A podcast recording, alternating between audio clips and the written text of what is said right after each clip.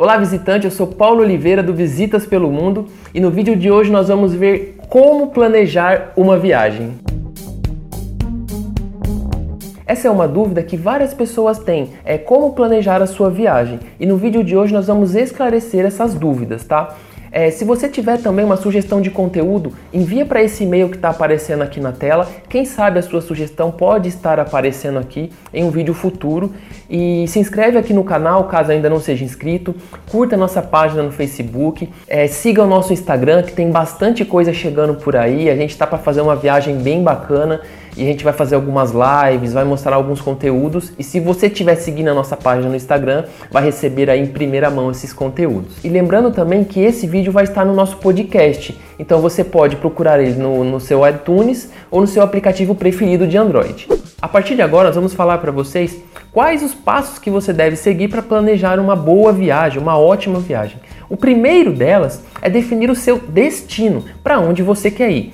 Com isso, você precisa ter a base de qual é o seu perfil de viajante. Se você gosta de praia, se você gosta de destinos frios, é, se você gosta de roteiros gastronômicos, então o seu destino vai ter base com o seu perfil. Então, primeira coisa, defina o seu destino. A próxima dica é qual a data que você vai viajar. Uma vez que você já definiu o seu destino, você precisa saber a data. É mesmo, é? E quase sempre essa data precisa conciliar com períodos de férias, muitas vezes férias escolares ou mesmo as férias de trabalho, às vezes em feriados.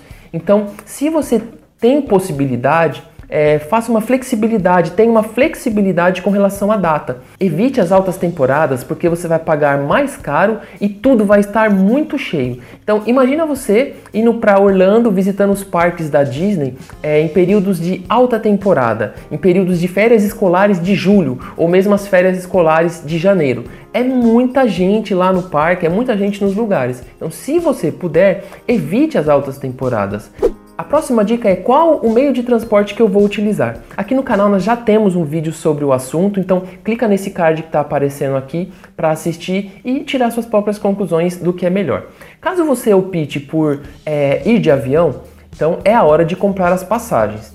Então, é, com base nas dicas anteriores que eu dei, você pode é, selecionar datas flexíveis, economizar muito dinheiro com relação às passagens, porque na, na alta temporada os valores são muito mais altos. É, caso você opte ir de ônibus, né, caso seja perto, alguma coisa assim, você tem que comprar as passagens também com antecedência, com um certo grau de antecedência.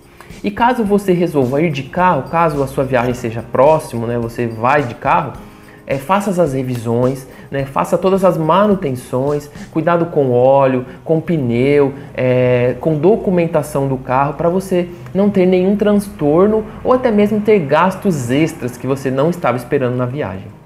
O próximo passo agora é você reservar a hospedagem, seja ela pelo Airbnb, seja ela por direto no site do hotel ou da pousada, por Couchsurfing, pelo Trivago. Então você tem hoje uma infinidade de serviços é, de hospedagem. Então não deixe para reservar nos últimos dois, três dias e muito menos para ir para o lugar sem reservas. Né? Eu já vi casos que as pessoas foram para o lugar sem reservas e procuraram até mesmo no próprio lugar. Isso é muito arriscado. Você pode achar um hotel barato, um hotel com um preço bem reduzido, mas isso é muito arriscado principalmente se você viaja para fora do Brasil ou viaja em alta temporada. Então não faça isso, viu? Tome muito cuidado. Reserve aí com um tempo de é, 20 dias, até 15 dias, até mesmo 10 dias, mas não deixe para ir para o lugar sem reserva. Agora que você já definiu qual o seu destino, qual o meio de transporte, qual a data e já reservou a hospedagem, chegou a hora de pesquisar sobre os pontos turísticos do seu destino.